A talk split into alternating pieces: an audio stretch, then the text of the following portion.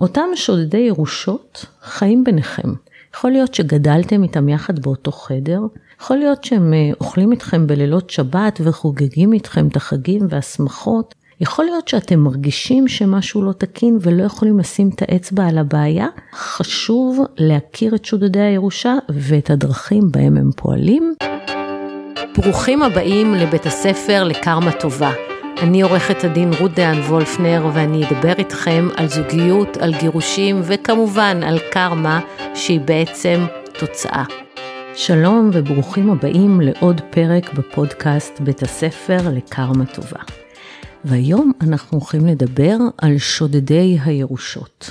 מלחמות ירושה הם קצת כמו לוחמת גרילה, חלק גדול מהם מתרחש מתחת לפני השטח כשהמוריש בכלל בחיים ומישהו פועל על מנת לשדוד את הירושה שיותיר אחריו בבוא היום כשילך לעולמו.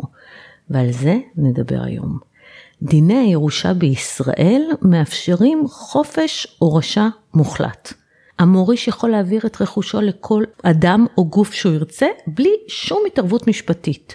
אדם יכול להחליט לתרום את רוב כספו לקרן צדקה למשל, או לנשל מי מהילדים שלו בגלל שהוא לא טיפל בו, או בגלל שהוא כבר קיבל ממנו כסף בחייו, או להוריש את כל הרכוש שלו למאהבת שלו, לעוזרת הבית, לגנן, הוא אפילו לא צריך להסביר מדוע.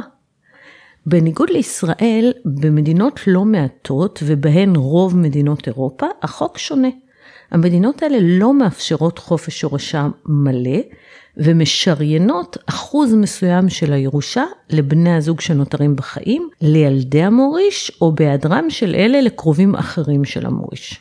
מעבר לכך, במדינות מסוימות היורשים יכולים להחזיר לחישוב נכסי העיזבון גם מתנות שהעניק המנוח לאחרים טרם מותו, בשביל למנוע את עקיפת החוק. כל מדינה יש לה חישוב אה, שלה על השנים אחורה שאפשר לעשות את זה. למשל באוסטריה זה שנתיים ובגרמניה זה עשר שנים. אצלנו, כמו שאמרתי קודם, המצב שונה לחלוטין. אדם חופשי להוריש את רכושו איך שהוא רוצה, ולילדים אין שום יכולת להסתמך על הירושה בטרם זכו בה. אבל יש הבדל בין אדם שבוחר למי להוריש את רכושו, לבין זה שמופעלים עליו לחצים, מניפולציות וסחיטות רגשיות בשביל להשפיע עליו. החוק קובע שדין צוואה שנערכה תחת השפעה בלתי הוגנת, לחץ או כפייה, להתבטל. אבל הבעיה העיקרית בדיני ירושה היא להוכיח שזה באמת מה שהיה כשנערכה הצבא, בגלל שהשחקן הראשי, שהוא בעצם המנוח, כבר לא בחיים, והוא לא יכול להעיד בגוף ראשון מה בדיוק קרה שם כשהוא חתם על הצוואה. ואז כאשר בית המשפט נדרש לבחון את תוקף הצוואה, מי שמתנגד לה אמ, צריך להביא מספיק ראיות שמוכיחות שצריך לבטל את הצוואה ושהיא בעצם לא פרי רצונו החופשי של המנוח. וזה לא קל. ובגלל אותו קושי להוכיח וגם בגלל העובדה שההנחה הראשונית היא הפרלימינרית שהצוואה היא פרי רצונו החופשי של המנוח ולכן נטל ההוכחה שצריך לבטל עליה מוטל על מי שמתנגד לה בגלל המצב המשפטי הזה, ירושות רבות נשדדות לאור יום, ולא תמיד יש מה לעשות. אותם שודדי ירושות חיים ביניכם. יכול להיות שגדלתם איתם יחד באותו חדר, יכול להיות שהם אה, אוכלים איתכם בלילות שבת וחוגגים איתכם את החגים והשמחות, ואין לכם מושג מה הם עושים במחשכים, כי כשאתם מדברים איתם הם מחייכים אליכם. יכול להיות שאתם מרגישים שמשהו לא תקין ולא יכולים לשים את האצבע על הבעיה, ויכול להיות שאתם מבינים שמישהו מנסה לשדוד לכם את הירושה, כך או כך חשוב להכיר את שודדי הירושה ואת הדרכים בהם הם פועלים. ובואו נתחיל. בואו נכיר את שודדי הירושה. הסוג הראשון שאני רוצה להכיר לכם הם המקופחים. אלו שגדלו בתחושת קיפוח מתמיד, שהם משוכנעים שהייתה להם ילדות עשוקה, ועכשיו הם לא, מספ... הם לא מפסיקים לבכות להורים איך הם דפקו להם את הילדות, איך הם הרסו להם את החיים, והם צריכים לפצות אותם על כך. איך? ברור שבכסף. כך למשל, היה לי תיק עם אה, שני אחים, אח ואחות, שלהורים היו כמה בניינים בתל אביב. כשאבא נפטר, הוא לא הותיר אחריו צוואה, ושני הילדים הסתלקו מעזבונו של אבא לטובת האימא. האבא נפטר אה, בגיל יחסית צעיר, וזה היה מאוד טבעי, ברור שהכל הולך לאימא, מאוד מקובל להסתלק מעיזבון, אבל שימו לב, ההורה שלטובתו הסתלקתם, לא חייב לכם כלום. אני פותחת רגע סוגריים, להסתלק מהעיזבון, זאת אומרת, ילד למשל יכול לוותר על החלק שלו בירושה, לטובת קרוב משפחה אחר של המנוח. ולכן בהרבה מאוד מקרים, אם האבא הולך לעולמו, או האמא הולכת לעולמה, הילדים מסתלקים מהירושה לטובת ההורה שנשאר בחיים. אבל ההורה שלטובתו הסתלקתם לא חייב לכם כלום. הוא יכול אה, לערוך צוואה ולהוריש את הרכוש שלו למי שהוא רוצה. נחזור לאותה משפחה. כשהבן היה בן 13, הוא נשלח לפנימייה צבאית, בעיקר כי הוא רצה, הוא ממש רצה, היה לו כזה אהבה לחיי הצבא, והוא היה בפנימייה עד הצבא. מאז עברו המון המון שנים. הבן הזה, שרצה ללכת לפנימייה, תמיד דאג לנגן לאימא שלו על ייסורי המצפון שהיא שלחה אותו לפנימייה צבאית, כשאחותו נשארה בבית וקיבלה שיעורי פסנתר. הוא תמיד דאג להזכיר לה שהיא שלחה אותו לפנימייה והוא ממש סבל בה. והעובדות שהוא רצה ללכת לפנימייה, שהוא הגיע הביתה בסופי שבוע, ושחלפו מאז 35 שנה בהם הוא הצליח בחיים, וחי די רחוק מהאימא שהלכה והזדקנה, ממש לא היו רלוונטיות. הבת לעומת זאת, ג'ורג' שנתנו לה בצעירותה שיעורי פסנתר, היא גרה ליד האימא והיא טיפלה בה באופן צמוד, היא לקחה אותו לרופאים והיא סעדה אותה כשהייתה חולה. ואז כשהאימא הלכה לעולמה בגיל 80 ומשהו, כבר בשבעה הבת הופתעה מאוד לשמוע מאחיה שאימא ערכה צוואה, הוא ידע, היא לא ידעה. בצוואה האימא הזאת הורישה את כל הנכסים בשווי שהיה אז איזה 20 מיליון שקל לבן, ולבת היא השאירה תכשיטים שהיו שווים איזה 100 אלף שקל. היא ציינה בצוואה שלבת היא נתנה בחיים ולבן לא. טוב, כמובן שהיה הליך של התנגדות, אבל זה לא הלך. שורה של עדים שהיו אחים ואחיות של האימא המנוחה, העידו שהיה לה כל החיים יצורי מצפון שהיא שלחה את הבן לפנימייה ולכן היא הורישה לו. העובדה שהבן דאג להזכיר לה במשך 30 שנה כמה הוא מקופח כי שלחו אותו לפנימייה צבאית כשהיה בן 13, לא נחשבה כהשפעה בלתי הוגנת, בגלל שהאימא הייתה כשירה לצוות והצוואה הזאת אושרה. אז אה, כן, המקופחים הם שודדי ירושות מסוכנים. סוג שני של אה, שודדי ירושות זה המסכנים. זה קצת כמו המקופחים, אבל אחרת. הם, המסכנים, הם לא קופחו על ידי ההורים, אבל הם משדרים להורים כל הזמן תחושת מסכנות, והם מייצרים אצל ההורים שלהם את הצורך לדאוג להם על חשבון אחיהם המסודרים, מסודרים במרכאות, כן? כי הם, הם, הם תמיד כאלה שצריך לטפל בהם ולדאוג להם ולוודא שרוב הירושה תלך אליהם, כי הם מסכנים. כך למשל הייתה אחות שהתגרשה וכל החיים היא לקחה כסף מההורים וחיה על חשבונם כי היא מסכנה וחד הורית. או אח שהתגרש בהליך קשה ומשלם מזונות גבוהים וכל הזמן מבקש עזרה מההורים, אותם מסכנים תמיד ידאגו להזכיר להורים כמה האחים או האחיות שלהם מסודרים, כמה הם ברי מזל, כמה אה, המזל חייך אליהם, החיים חייכו אליהם ו- והם מסכנים, החיים היכו אותם. הם צריכים עזרה וההורים עורכים צוואות ועוזרים להם, זה בסדר, כן, זה, זה לגיטימי לכאורה, אבל זה דרך שהחוק מאפשר לשדוד ירושות. אה, אם זה לא נעשה כמובן באופן של השפעה בלתי הוגנת, אלא רק טפטוף לגיטימי. הסוג השלישי של שודדי ירושות זה אנשי המגיע לי. אנשי המגיע לי משוכנעים שמגיע להם לקבל יותר מהאחים שלהם בשל כל מיני שיקולי צדק שהם סוחבים על הגב שלהם, ואז הם משכנעים את ההורים שמגיע להם לקבל יותר. למשל, כי יש להם יותר ילדים, או כי האחות נשואה לאיש עשיר, או כי הם אמנו אח, לאח תואר בחו"ל ולהם לא. הם עושים את ההתחשבנות הזאת והם מבקשים מההורים להתחשבן עבורם בירושה. באחד המקרים שטיפלתי, הילדים הסתלקו מעיזבון אביהם לטובת אמם, זה קורה הרבה, אמרנו כבר קודם. זה היו שתי אחיות, לאחת היו ארבעה ילדים, היא הייתה הבכורה, ולצעירה יותר הייתה רק בת אחת. האחות שהיו לה ארבעה ילדים החליט, החליטה שזה לא הוגן שהאימא תוריש את רכושה בחלקים שווים לשתי הבנות שלה, והיא ניסתה לשכנע אותה שהעיזבון בעצם צריך להתחלק בין כל הנכדים ולדלג על הבנות. ואז הבנות שלה, שהן ארבע, יקבלו 80% מהעיזבון, והבת של אחותה תקבל 20%. היא החליטה שככה זה הוגן, ככה, ככה צריך להיות. האם ערכה צוואה כזאת, בדיוק כמו שהבת הכניסה לה לראש, אבל היא גם סיפרה את זה לבת הצעירה שיש לה רק בת אחת. והבת הזאת אמרה, תקשיבי אמא, זה לא הוגן. והיא אמרה לה, הצוואה הזאת שאת עשית תגרום לסכסוך של כל החיים בין שתי הבנות שלך, אנחנו באים, בחיים לא נדבר.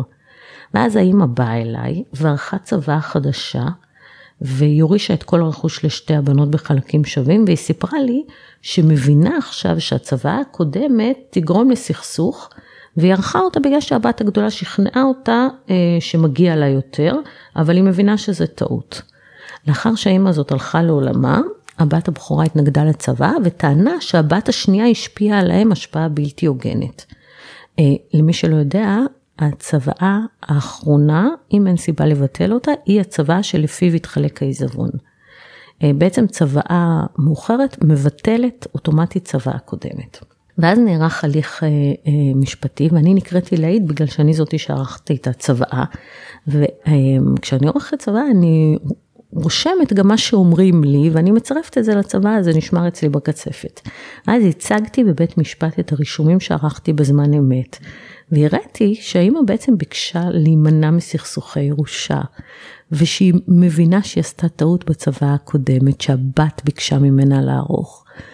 וככה ההתנגנות נדחתה, ובאמת העיזבון התחלק בין שתי האחיות. הסוג הרביעי של שודדי הירושות, אני קוראת לו מקבלי המתנות. שודדי ירושה מהסוג הזה דואגים להחתים את ההורים או קרובי משפחה אחרים על תצהירי מתנה, על ייפוי כוח, על, או על מסמכים אחרים כמו שטרות מכר, והם דואגים להעביר את הרכוש על שמם עוד כשההורים בחיים. בדרך כלל זה יהיה בסתר, ולא יהיה לכם מושג, וכשזה יתגלו הם יטענו שאבא או אמא רצו לתת להם מתנה, זכותם, לא? וריאציה אחרת של מקבלי המתנות זה בת זוג שפתאום מקבלת במתנה נכסים רבים, ורק שתבינו שנכס שניתן במתנה הוא כבר לא חלק מהעיזבון. אדם יכול להוריש רק מה ששייך לו בעת מותו. ואם לפני מותו הוא נתן אותו במתנה, זה כבר לא חלק מהעיזבון. כך גם אם יש צוואה, למשל, שהאבא מוריש את הכל לילדיו, ושנה קודם הוא נתן אה, לבת הזוג שלו במתנה את הדירה, הדירה היא לא חלק מהירושה למרות הצוואה. ואני יכולה באמת לספר לכם על מקרה של מנוח שאני טיפלתי בו כמה שנים, ששלושת הילדים התגוררו בחו"ל. הוא היה אלמן והוא נישא בשנית, אבל כל החיים הוא דאג מאוד שיהיה ברור אילו נכסים שייכים לו ואילו נכסים שייכים לאשתו. היה להם הסכם ממון, וגם כל אחד מהם ערך צוואה, ופעם בכמה זמן הוא נתן לילדים שלו טבלאות עם פירוט הנכסים והכספים, הוא ממש עשה אותם בכתב יד עם סרגל, והוא אמר להם תשמרו, תשמרו אצלכם שיהיה לכם. כשהוא הלך לעולמו, כל הילדים אה, כמובן הגיעו לארץ לשבת שבעה, וכבר בשבעה המנה אמרה להם שכל מה שנשאר לאבא זה חצי הדירה שהם גרו בה. הילדים נדהמו בגלל שהיה להם את הטבלאות והם ידעו שיש שם הרבה מאוד כסף ורכוש. ואז מסתבר שהטבלה האחרונה נמסרה להם שלוש וחצי שנים לפני הפטירה, ובשנים האחרונות הוא העביר מיליוני שקלים מהחשבונות הנפרדים שלו לחשבונות משותפים עם אשתו, והיה שם בחשבונות האלה סעיף שאם אחד מהם מת כל הכסף עובר לשני, וגם העביר לה במתנה שתי דירות. והיא, מה שהיא אמרה, היא אמרה, הוא עשה את זה כי הוא רצה להודות לי על הטיפול המסור שטיפלתי בו. והילדים שלו גרו בחו"ל ולא היו שם, ואני הייתי בשבילו, ולכן הוא רצה לתת לי במתנה. והילדים אמרו, לא הגיוני שבמשך שנים הוא הקפיד על טבלאות והפרדות, ופתאום בשנים האחרונות לפני שהוא הלך לעולמו, הוא חילק לה במתנה את רוב רכושו. מתנות מאוד קשה לבטל, אבל אנחנו ניהלנו הליך בקשר להיקף העיזבון, וטענו שהיא הוציאה ממנו במרמה את הרכוש. ואז במסגרת ההליך הזה התקבלו מסמכים רפואיים של האב, והסתבר שהוא לקה כבר לפני שלוש שנים באלצהיימר. עכשיו תבינו, כשאדם לוקה באלצהיימר, את השלבים הראשונים של המחלה מאוד קל להסתיר, ורק מי שחי עם החולה יכול להבחין שמשהו לא בסדר. והיא הסתירה את המחלה מהילדים ולא אמרה להם כלום. אבל מהרישומים הרפואיים עלה שהיא לקחה אותו לרופא, ואמרה לרופא שהוא לא זוכר דברים, ולא זוכר איך מפעילים מכשירים חשמליים כמו מיקרו או שלט של הטלוויזיה, ולא זוכר אפילו לפעמים איך לחזור הביתה. ואתם יודעים, הוא דיבר עם הילדים, מה, מה שלומכם, מה שלום הנכדים, מה שלום זה, מה שלום זה, שיחות טלפון, הם לא יכלו לראות מזה שיש הידרדרות. בסופו של דבר, ואחרי שהמסמכים נחשפו והשופט הבין את התמונה, הוא מאוד המליץ לאלמנה להגיע להסכמה, ובסופו של דבר הגענו להסכם בקשר לחלוקת הנכסים, אבל היה שם הליך ארוך. סוג חמישי של שודדי ירושות הם המסיתים. המסיתים מסיתים את ההורים או נגד אחד האחים או נגד כולם, או שהם מסיתים את בני הזוג בפרק ב' נגד הילדים שלהם, הם מטפטפים רעל, הם טוענים שהם נטשו אותם, שלא אכפת להם מההורים, שהם דואגים רק לעצמם, שהם דיברו על ההורים אה, מאחורי הגב, שהם אה, יבזבזו את הירושה על בחורות והימורים, יש מלא וריאציות של, ה, של הסתה. הרעיון הוא שהרעל הזה ינותב לנישול מהירושה. ואני יכולה לספר לכם אה, על אח שהגיע להתייעץ איתי וסיפר לי שאימא שלו נתקעה איתו קשר. הוא היה, תשמעו, זה סיפור מטורף, הוא היה בהליך גירושים לא פשוט. ואחותו הלכה לאימא שלו ואמרה לה שאשתו זרקה אותו מהבית כי הוא בגד בה. עכשיו לאימא הזאת הייתה רגישות מיוחדת לבגידות כי האבא שלהם בגד בה ועזב אותה לטובת האישה החדשה וניתק קשר איתה ועם שלושת הילדים. הבן היה הבכור והיו עוד שתי בנות.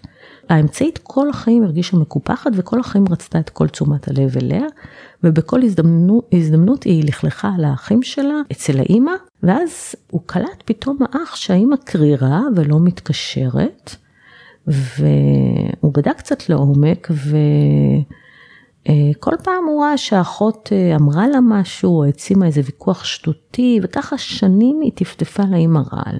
כשהבן התגרש, הוא באמת טכנית אמנם בגד באשתו. אבל מה שהיה שם בתוך הבית, שלמעשה כבר שנים היא נמשכה לנשים והיא לא הסכימה לשכב איתו, והיה ביניהם הסדר כזה בשתיקה, שהם מעלימים עין ממה שכל אחד עושה. בסופו של דבר הוא התאהב במישהי אחרת והחליט לעזוב. האמא כבר הייתה בת 83 והוא לא חשב שיש סיבה להיכנס איתה לסיפור הגירושים, למה, מה, הוא רק אמר לה שהם החליטו להתגרש והם מגיעים להסכם, שזה היה נכון. הם באמת הגיעו להסכם, עשו את זה בגישור, ואז האחות האמצעית זאתי המתוסכלת, ניצלה את ההזדמנות, הגיעה לדירה של האימא ולחצה לה על כל הכפתורים הרגישים. היא אמרה שאח שלה בגד, כמו אבא שלו, והוא מפרק את המשפחה, שהילדים כועסים עליו, היא אמרה לה שהוא קיבל את הגנים הבוגדנים של אבא שלו, אה, גם ככה היא טפטפה רעל במשך השנים, והפעם היא אמרה לאימא שלה שזה לא פייר שהוא התחלק איתה ועם אחותה בירושה, והוא בטח בקשר עם האבא הבוגד שלו. והאימא אמרה לה, כן, נכון, כן, כן, היא ביקשה שתיקח אותה לעורך דין לערוך צוואה, ונשלה את הבן וניתקה איתו קשר. הטוויסט בסיפור הזה, זה שבסופו של דבר דווקא הגרושה הצילה את המצב. הם, האח והגרושה שלו, הם סיימו בהסכם והם היו ביחסים טובים.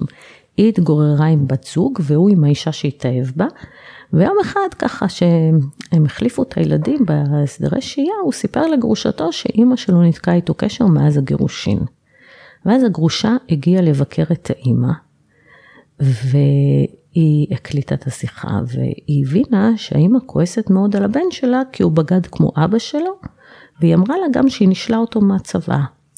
הגרושה, כשכמו שאמרתי לכם הקליטה, שאלה אותה מי, מי סיפר לך את זה, ואז היא אמרה שזה אחות, והאחות גם לקחה אותה לערוך את הצוואה ושכנעה אותה שבאמת לא מגיע לו לרשת אותה, כי הוא בוגד כמו אבא שלו, יש לו אותם גנים.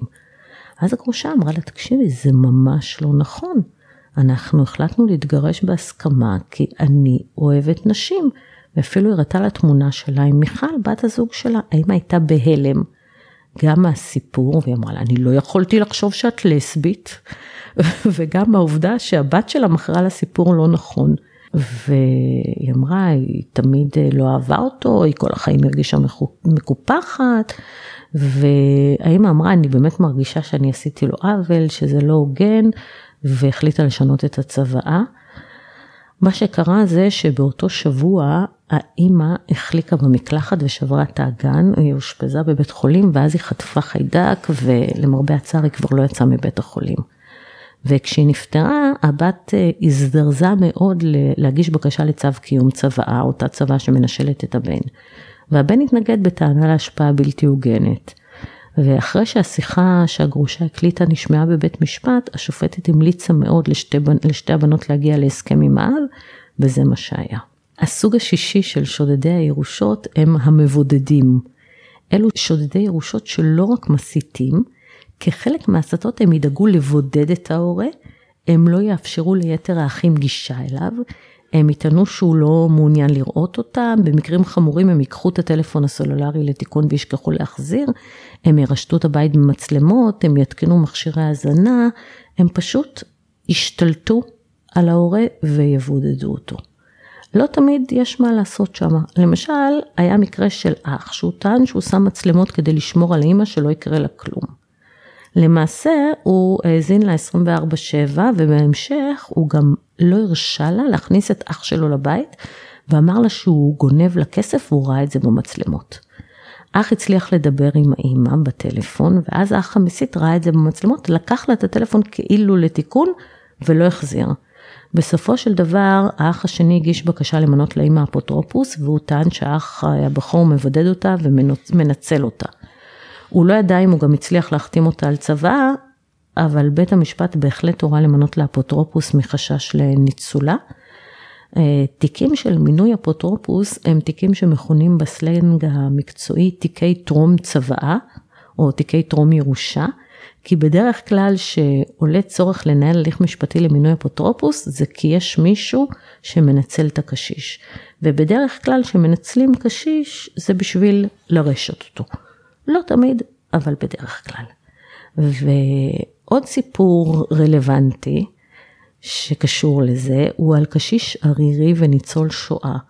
לא היו לו ילדים, הוא היה בקשר עשרות שנים עם הבת של מי שהייתה חברה שלו בפולין. המלחמה ניתקה אותם, וכשהוא עלה לארץ היא כבר הייתה נשואה והייתה לה בת אחת, והוא היה, הם, הם פשוט היו כמו משפחה, הוא ראה בהם בני משפחה והם ראו בו בן משפחה, והוא ערך צבא והוריש לאותה חברה מפולין שהוא אהב אותה כל החיים, את כל הרכוש. ברבות השנים החברה נפטרה, והבת והבעל שלה טיפלו בו, הביאו לו אוכל, הייתה לו מטפלת שלאט לאט הלכה והשתלטה עליו. למעשה הם אלו שסידרו לו את המטפלת הזאת. ובאיזשהו שלב היא הפסיקה לפתוח להם את הדלת, היא אמרה שהוא לא רוצה לראות אותם. ואז המטפלת לקחה אותו למשטרה, והוא הגיש תלונה נגד הבעל של הבת כשהוא בא להביא לו אוכל, בטענה שהוא גנב לו את הטיטולים. טוב, במשטרה הבינו שמשהו לא תקין, כן? שהוא טוען שהבעל של הבת גנב לו טיטולים, ובאמת אה, התחילו הליך של אלצהיימר. אבל אה, הוא, הוא היה, הוא בודד על ידי המטפלת. אה, התחיל גם הליך שמינו לו אפוטרופוס, ובסופו של דבר הוא הלך לעולמו לבד. ואז המטפלת אה, אצה רצה להגיש אה, צוואה שבה הוא מוריש לה את כל רכושו. ניהלנו הליך של שלוש שנים שבסופו הצוואה בוטלה אחרי שהוכחנו בהליך שהמטפלת חברה לעוד שני אנשים שהם שודדי ירושות מקצועיים מזקנים עריריים והצוואה בוטלה. אני יכולה לספר לכם שהיא הביאה אה, לעדות אה, מישהו שהוא טען שהוא חבר של הקשיש הזה, ושהוא לקח את הקשיש לעורכת דין, והקשיש שלח איתו לערוך צבא לטובת המטפלת. זאת אומרת, המטפלת כאילו לא הייתה מעורבת בעריכת הצבא. ומה שאנחנו עשינו באותו תיק, אנחנו הוצאנו את הנסח של הדירה של האיש שבא להעיד בבית משפט. ולא רק את הנסח של הדירה, היום הוצאנו גם נסח היסטורי. ואז ראינו שיש לו שתי דירות באותו בניין. והדירה השנייה היא דירה שהייתה שייכת לזקנה ערירית. היה הליך בינו לבין קרן ליבי, ובסופו של דבר הדירה נרשמה חצי על שמו וחצי על שם קרן ליבי, והוא קנה את הדירה. זאת אומרת, הוא כבר ניהל הליך קודם של זקנה ערירית שכאילו הורישה לו. ואז הבנו שיש פה אה, סוג של אה, מקצוען, וכשהראינו את זה לשופטת, זה היה הפלומבה האחרונה בשביל לגמור את התיק, והצוואה באמת בוטלה, וזה סיפור אמיתי לחלוטין. הסוג השביעי של אה, שודדי הירושות הם מחתימי הצוואות. הם ידאגו לשלוח את ההורה אה, לעורך דין, או לקחת אותו לעורך דין, או לשלוח את העורך דין להורה, כדי שיערוך עבורו צוואה, והם ידאגו שהוראות הצוואה יהיו בדיוק לשביעות רצונם. בסופו, בסופו של דבר, אה, מטרתם של כל שודדי הירושה הוא לרשת נתח גדול יותר מהרכוש, אבל אלו גם דואגים בפועל להכתיב את הצוואה או ללחוץ על ההורה לחתום על מסמך שהוא בכלל לא רוצה. ואני יכולה לספר לכם על תיק של שני אחים, שאחד מהם הביא פסיכוגריאטרית לאב הביתה. וגם עורך דין שדאג להחתים אותו על צבא שכל הרכוש עובר עליו. הפסיכוגריאטרית נתנה דוח שאבא צלול וכשיר לערוך צבא. אני הצגתי אז את האח שנושל מהצבא, ואנחנו אמרנו הייתה שם השפעה בלתי הוגנת. הפסיכוגריאטרית נחקרה בבית משפט והיא אמרה, אני בדקתי אותו, הוא היה צלול, הוא ידע מה הוא רוצה, ואז אמרתי, אני רוצה לראות את הרישומים שאת ערכת בזמן אמת. עכשיו שתבינו, שהיא בדקה את המנוח וכתבה שהוא כשיר, אבל האח של טובותו נערכה צבא, הזמין אותה ושילם לה. ואז היא סיימה לבדוק את המנוח, היא הלכה, ואז הגיע עורך דין, שגם לו לא האח שילם, וערך את הצבא שהכל עובר לאותו אח. נחזור להליך המשפטי. כשהפסיכוגריאטרית הגיעה להיחקר, אני ביקשתי לראות את המסמכים שהיא כתבה בזמן אמת, ולתדהמתי ראיתי שהיא כתבה. זה לא היה קל להבין את זה, כי היה לה כתב של רופאים. אבל ראיתי שהיא כתבה שהמנוח אמר לה שהוא רוצה להוריש לשני הבנים שלו באופן שווה. זאת אומרת, הצוואה לא טעמה את מה שהוא אמר לה כמה דקות לפני שהוא חתם על צוואה. הצוואה שהוא חתם עליה אמרה שהכל הולך לאח אחד. וזו הייתה סיבה מספיק טובה לאח השני להגיע להסכמות שהכל מתחלק בחלקים שווים, שזה בעצם מה שהלקוח שלי רצה. הסוג השמיני של אה, שודדי הירושות, אני קוראת לו מחתימי ההסתלקות. כבר דיברנו קודם על זה שכשאחד ההורים הולך לעולמו, הם דואגים להחתים את כל האחים על הסתלקות לטובת ההורה הנותר בחיים. כולם חותמים באהבה, מה ברור, אנחנו, הכל ילך לאימא, האימא בחיים, רק אחרי ששני ההורים ילכו לעולמם אנחנו נירש אותם, והם לא מעלים על דעתם שלשודדים האלה יש תוכניות. אחרי ההסתלקות הם יפעלו כבר כדי לשדוד את הירושה כולה מההורה שקיבל אותה. הזכרנו באמת מקרים כאלה בסיפורים קודמים. אז לפני שאתם מסתלקים מהירושה, תבדקו טוב שאתם לא עושים טעות. הבעיה היא שכאן יכולה להיות תמונה מלכודת. נגיד שאת לא רוצה להסתלק מהחלק שלך בירושת אביך, כי את יודעת שיש לך אח קטן בעייתי שיכול להשפיע על אימא שלך להוריש לו הכל. ונגיד שהאח אומר לאימא שאת לא סומכת עליה ולא רוצה להסתלק, ואז האימא נעלבת, ואת לא יודעת מה יותר גרוע, לא להסתלק ולהעליב אותה, או להסתלק ולהיות נתונה לחסדיה. זו באמת בעיה. הסוג התשיעי של שודדי הירושות, אני קוראת להם המרדימים. אחרי הפטירה הם יגידו ליתר האחים שהם מטפלים בכל העניינים, לא צריך לדאוג לכלום. בפועל הם כבר פועלים מאחורי הגב לקבל צו ירושה, לקבל צו לקיום צוואה, שרק הם יודעים עליה. שימו לב, לא תמיד אתם תדעו שיש צבא שמנשלת אתכם. וכאן נכנסים לתמונה המרדימים. הם יגידו לכם שהם מטפלים בהכל ואין לכם מה לדאוג ואתם תסמכו עליהם ותירדמו. בינתיים הם יגישו לרשם לענייני ירושה צוואה שמנשל אתכם, ואפילו תקבלו מכתב שאומר שהוגשה צוואה, אבל אתם לא תחשדו בכלום. ורק אחרי שיתקבל צו קיום צוואה, הם יגידו לכם, אה, בעצם אה, כן, נושלתם, זה מה שאבא רצה, ואין מה לעשות, ואז אתם תצטרכו קודם כל לנסות לבטל את צו קיום הצוואה, ורק אם תצליחו, אתם תנהלו הליך של התנגדות, כי בזמן שישנתם, או יותר נכון הורדמתם, הם דאגו לנשל אתכם. ואנחנו מגיעים כבר כמעט לסופו של הפרק. הסוג העשירי של שודדי הירושה הם המעכבים. אם הם לא הצליחו עד עכשיו לשדוד את העיזבון, אחרי הפטירה הם ינסו להשתלט על הרכוש, לא ישתפו פעולה עם חלוקת העיזבון, ויגרמו לניהול הליכים במטרה לקבל נתח גדול יותר מהירושה. כי מגיע להם. ככה למשל, הם לא יסכימו למכור או להשכיר את הדירה. הם ינסו להשתלט עליה, ינסו לשים בה חפצים ולטעון שבעצם הבטיחו להם שהם יוכלו תמיד לעשות שימוש בדירה. הם יעשו כל מה שהם יכולים כדי לעכב את החלוקה, ואז הם ינהלו איתכם משא ומתן כדי שתיתנו להם יותר, כדי לסיים איתם כבר ולא להגיע למשפטים. מכירים את אלה? אז זהו. אלו היו עשרת שודדי הירושות, ואני בטוחה שיש עוד סוגים ועוד וריאציות שלא דיברנו עליהם בפרק הזה. ואתם בטח שואלים את עצמכם עכשיו, מה אתם יכולים לעשות כנגד שודדי הירושה, במיוחד טרם הפטירה. וכאן אני יכולה לתת לכם שני טיפים. הראשון, תהיו ערניים. גם למצב של ההורים שלכם מבחינה קוגניטיבית, וגם אם מישהו מנסה להשתלט עליהם. אם אתם מרגישים שהם מידרדרים קוגניטיביים, תיקחו אותם לרופא, תבדקו מה קורה איתם. אם אתם מרגישים שמישהו משתלט עליהם, תשימו לב, אל תטמנו את הראש בחול גם אם זה לא נוח. אולי לא תצליחו למנוע את, uh, את זה שהם יוחתמו על צוואה מנשלת, אבל לפחות תוכלו לנסות. והטיפ השני זה לתעד כל מה שאתם יכולים. אם אתם מתחילים לחשוד שמשהו לא תקין, תקליטו שיחות גם עם ההורים וגם עם השודדים הפוטנציאליים. אם אתם לוקחים את ההורה לטיפול רפואי, תדאגו לקבל עותק מהסיכום.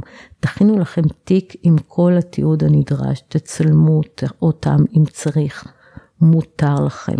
זה חוקי להקליט שיחה שאתם שותפים בה, אתם לא יכולים להקליט שיחות שאתם לא שותפים בה, זו האזנת סתר.